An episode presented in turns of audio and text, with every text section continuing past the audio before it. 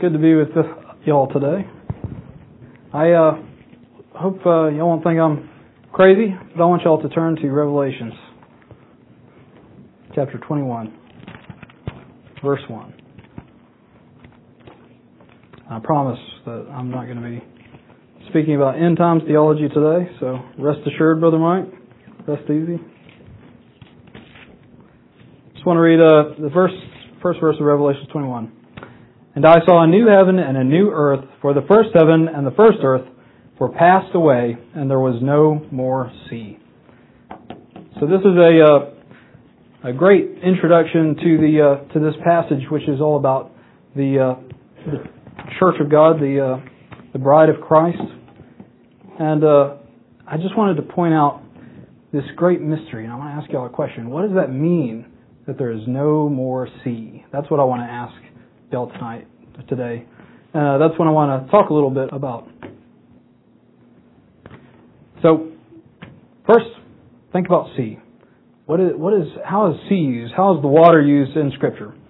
You can interpret this passage whether you interpret it as being future or being present. I don't think it makes any difference as far as the uh, the way we interpret sea here. But uh, let's look at a few verses that talk about sea. In Genesis six, we're going to read about the flood. Genesis 6:17. We're going to talk about water. It says there, "And behold, I even I do bring a flood of waters upon the earth to destroy all flesh, wherein is the breath of life from under heaven, and everything that is in the earth shall die." We see that judgment is very often a picture, um, and Brother Matt even said today that uh, the floods of the waters is a symbol of judgment. It's a type of judgment. Not just a type, it is judgment.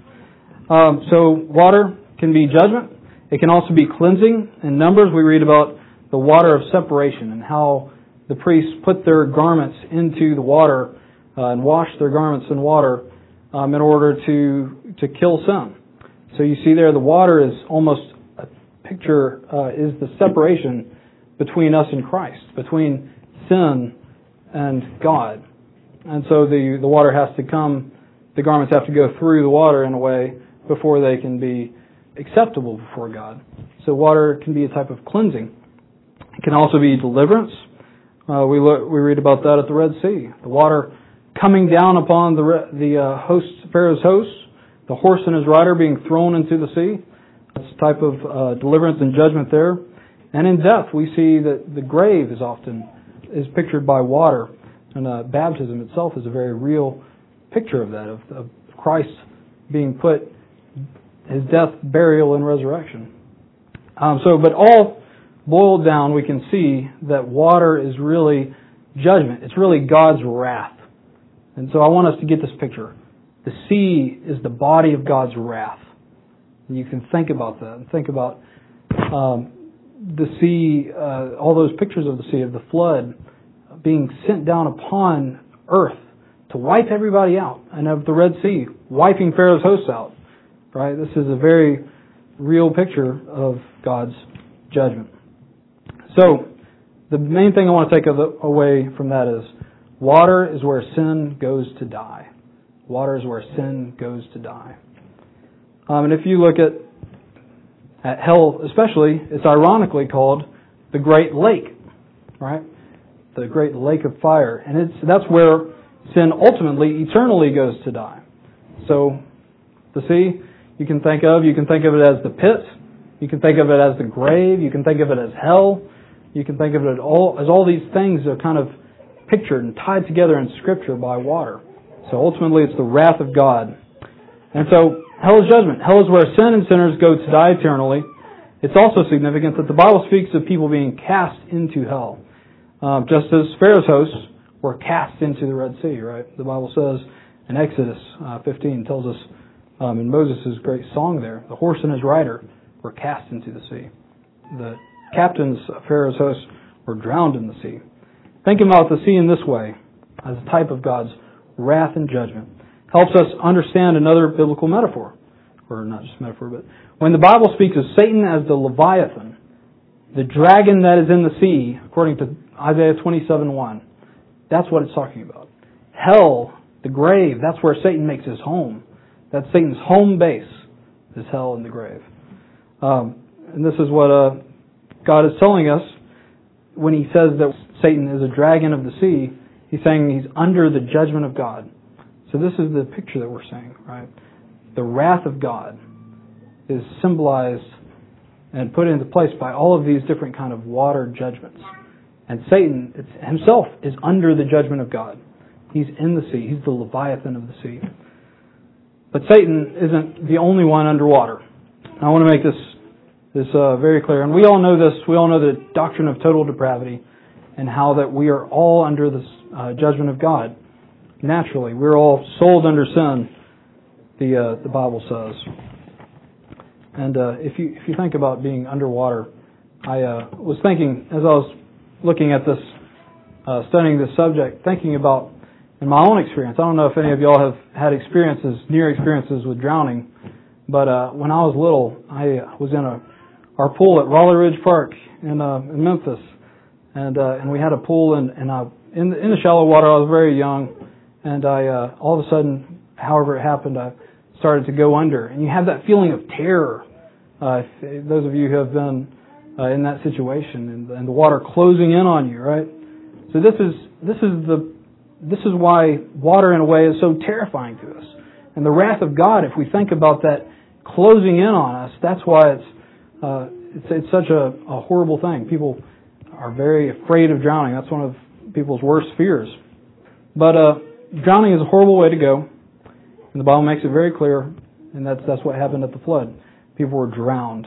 That's what happened at the Red Sea. People were drowned in the wrath of God.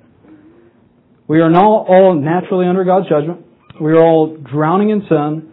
This was the one thing God was showing us when He destroyed the world. But we are all condemned. We are all doomed. We are all damned. God is right to destroy us, to wipe us off the face of the earth. Right? Naturally, we deserve judgment. We deserve God's wrath to be poured out upon us. Mark 9:42 says, "And whosoever shall offend one of these little ones that believe in me, it is better for him that a millstone were hanged about his neck and he were cast into the sea." So we are the offenders. We are the ones who have offended God and offended the little ones of God uh, before before grace. So the question is, why doesn't God bring His wrath crashing down upon us? If that is it, why doesn't God drown us in His wrath like we so richly deserve? It's not because of any redeemable quality in us. It's because God purposed within Himself before creation began to set His love upon us. That's why He promised in Micah 7:19 that He would cast all of our sins into the depths of the sea. God promised that He would cast our sins into the depths of the sea. I used to think that meant that God would just put our sins out of sight, out of mind, right? That He would put them in the water to be remembered no more. But studying this, I think it's a little, little deeper than that. That passage we read before about uh, whosoever shall offend one of these little ones that believe in me, it is better for him that a millstone were hanged about his neck and he were cast into the sea it's not just that our sins were cast into the sea, it's that Christ took our sins upon himself. He took our millstone and he was cast into the sea. I think this is the very important thing to get. He was cast into, into the sea, into the pit. The Bible talks about all these things. Into hell. The Apostles' Creed, if you think about that, descended into hell for our sins. That's what happened with Christ. Christ went into the grave because of you and me. He went into the grave bearing our sins, our, that millstone around his neck that we deserved. To quote Isaiah 53, it says, Surely he hath borne our griefs and carried our sorrows. That's, that's what happened with Christ's death on the cross. Christ took our sins upon himself and took our place under God's wrath. And that's a horrible, awful, terrible thing when you think about it. The wrath of God that was set to be poured down upon us Christ took our place, and he was, God's wrath was poured down on him instead of us. When I uh, was drowning in the water, the uh, the way that I was saved was my dad jumped in after me, and he he heard me flailing around, I guess, and heard someone screaming, and he uh, he jumped in the water, and it wasn't very deep, but and and he got me out, right? and I, it wasn't a you know serious close call, but it could have been if he hadn't come in and got me. But that's what God did for us. Except more than that, God didn't just jump in and save us. He jumped in and took our took our place. Like my dad had gone in and drowned instead of me. That's that's what Christ did for us. The uh, in Jonah two, it talks about Jonah being in the belly of hell, three days and three nights. That, that's what Christ was. He was in the belly of hell during this time. That's, Jonah makes it very clear. Uh, even use, he used the term belly of hell. This is this is what Christ did for us. He was under God's judgment for us. If you think about drowning and you think about how scary it is, think about this. I uh, pulled this from uh, a professor at Brigham Young in an article he wrote called Two Crucified Men Insights into the Death of Jesus of Nazareth. And uh, he says this, and he's, he's quoting in part of this. He says, First, it is important to remember that death by crucifixion was not caused by the traumatic injury of nailing. Rather, hanging from the cross resulted in a painful process of asphyxiation, in which two sets of muscles used for breathing, the intercostal muscles and the diaphragm, stay with me, became progressively weakened. In time, the victim expired as a consequence of inability to continue breathing properly. And then he says, quite literally, victims of crucifixion drowned in their own fluid that accumulated in the lungs. You think about that horrible death. And we know that Christ didn't die of drowning, that he gave up the ghost. But it's still very true that he was drowning as he was on the cross. Bringing all of this together, this water picture uh, together, that Christ didn't just take our sins, he died for our sins. And he drowned because of our sins, was drowning because of our sins. In saving us, Christ dealt Satan the mortal blow. And that's the main thing I want to get at today. The Leviathan that's in the sea. You think about that. I quoted this earlier. Isaiah 27:1 says, "And that day the Lord with his sore and great and strong sword shall punish Leviathan the piercing serpent, even Leviathan the crooked serpent, that he shall slay the dragon that is in the sea." Which is a great, great promise that Christ fulfilled. So you see not only that Christ took our sins, that he was cast into hell, into the sea for our sins, that he drowned in the sea, uh, so to speak, but that while he was in the sea, that Leviathan of the sea that made his home in hell, that Christ gave him the mortal blow. He dealt him the fatal blow. And uh, even though uh, the Bible talks uh, more in Revelations about God he says in Revelations 20, he says, And I saw an angel coming down from heaven having the key of the bottomless pit and a great chain in his hand. This is Revelations 1 through 3. And he laid hold on the dragon, that old serpent, which is the devil, and Satan, and bound him a thousand years, and cast him into the bottomless pit, and shut him up, and set a seal upon him, that he should deceive the nations no more, etc. So this is what Christ did. He, he came into hell and he defeated Satan on his own ground for us. That's what Christ did. If you want to turn to Isaiah 51, this is the main passage that I uh, I want to look at right now. He says this beginning in verse 9. Isaiah 51 verse 9. Awake, awake, put on strength, O arm of the Lord. Awake as in the ancient days, in the generations of old. Art thou not it that hath cut Rahab and wounded the dragon? Art thou not it which hath dried the sea, the waters of the great deep, that hath made the depths of the sea a way for the ransomed to pass over? Therefore the redeemed of the Lord shall return and come with singing unto Zion, and everlasting joy shall be upon their head. They shall obtain gladness and joy, and sorrow and mourning shall flee away. So we see that verse tells us why there is no more sea. And that, that verse where it says no more sea in Revelations should make us want to shout. But Zach likes to say that we're on shouting ground here. That, that what, think about what that means. God's wrath was exhausted on Christ. That God poured out his entire wrath on Christ for our sins, and in so doing, that Christ dealt Satan the mortal blow. That God triumphed over death and triumphed over the grave, triumphed over the pit for our sins. And after binding the strong man, it says that Christ spoiled his house. He's in the process of spoiling his house right now. Um, if you turn over to Psalm 9 real quick, and I'll be done here in just a second. I love Psalm 9. In uh, verse 13, he, he's setting up this contrast between two cities. It's a tale of two cities. He says in verse 13, Have mercy upon me, O Lord. Consider my trouble which I suffer of them that hate me. Thou that liftest me up from the gates of death, that I may shew forth all thy praise in the gates of the daughter of Zion, I will rejoice in thy salvation. So you see the, the way he's setting it up is that there are two cities, right? Zion and the gates of death, right? And so he's saying, I was in the gates of death, that I was a servant of sin, a servant of, of in bondage to Satan. And he says that Christ, what did Christ do? He went into the city, in through the gates of death to get us, right? And he has brought us out of the gates of death. And now what are we doing? We're coming into the gates of Zion. And what should we do as a result of that? We should be singing and praising God.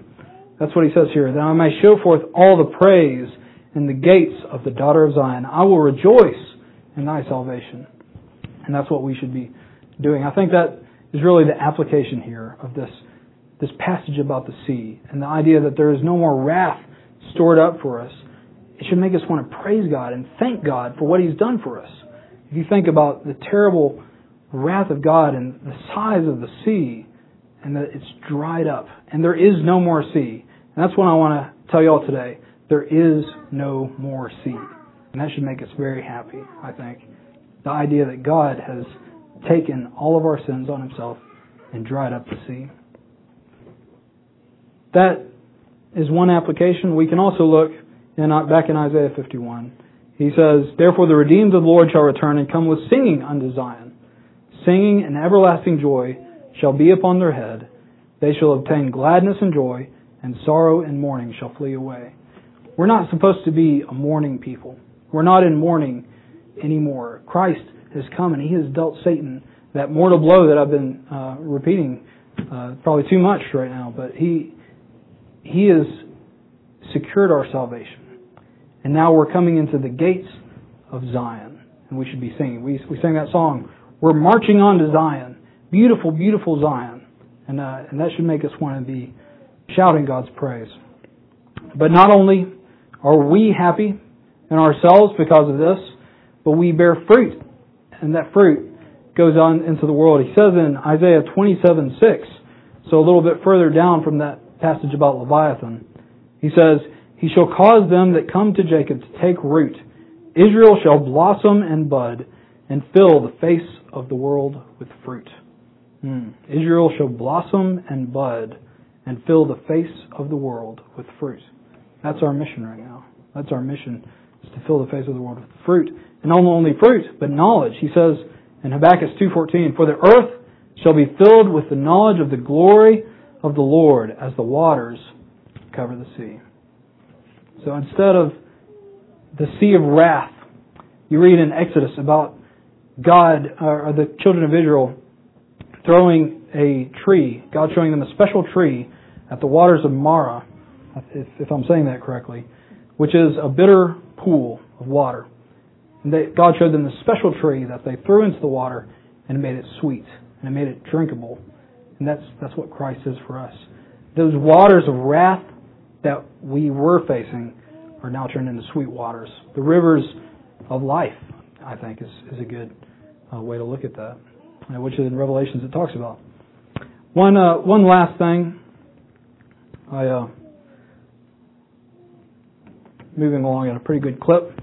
So I guess I'll share this one last thing. In Psalm 74, I want to point out just a neat, neat thing. Speaking of drinking the water, it says in Psalm 74, verse 13 and 14. Thou didst divide the sea by thy strength. Thou breakest the heads of the dragons in the waters. Thou breakest the heads of Leviathan in pieces, and gavest him to be meat to the people inhabiting the wilderness. Charles H. Spurgeon says that he thinks what this is talking about with the Red Sea, when the Red Sea was divided, that and uh, and came back together, that Leviathan, this this uh, great serpentine fish-like creature, was actually beached because of this. And so the people of the wilderness, which he, he says is a picture of Israel, I don't know if it was actually Israel that did this, but this Leviathan that was beached, that they ate the flesh of it. So after this glorious salvation of the Red Sea, where the Israelites passed through the Red Sea, which is a very real picture of Christ going down into hell for our sins and defeating the serpent, this Leviathan, what, what happened? God cast Leviathan on the beach, now he's food for his for the children of uh, of Israel, basically, which is maybe maybe a gross picture. I don't know, but uh, y'all might not like the idea too much of eating Leviathan. Uh, but it, it's it's uh, it's a very it's a picture of what God has done. It's a complete and utter rout of Satan, is what it is. It's a complete and utter victory of Jesus Christ, and that's what He has secured for us. He has spoiled Satan's house. And that's what, that's what we're doing now. One last thing he says in Matthew, he says, the gates of hell shall not prevail against us, the church. And, and what he's talking about there, what Christ has done for us, he has already stormed the gates of hell and gotten us out. How much more, how much easier is it for us now that Satan is defeated? It's, it's our turn. And that's what the church is doing. We're, plundering the gates of hell. And, uh, and that's what the church's mission is right now. Is we're going out and we're claiming the world uh, for Christ and, and, the people of the world. Uh, that's that's our mission is to make disciples of every nation, tongue, and people. So that's that's all I had. I just wanted to uh, share with y'all that and, and proclaim to y'all that there is no more sea, that that's done away with, that Christ has victoriously conquered and taken all of our sins upon himself, dying for our sins. So thank you.